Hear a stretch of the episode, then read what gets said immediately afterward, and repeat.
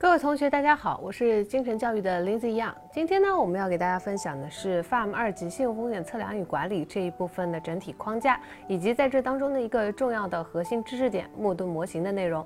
那我们首先来看一下 FAM 二级信用风险测量与管理部分的整体的框架是什么样子的。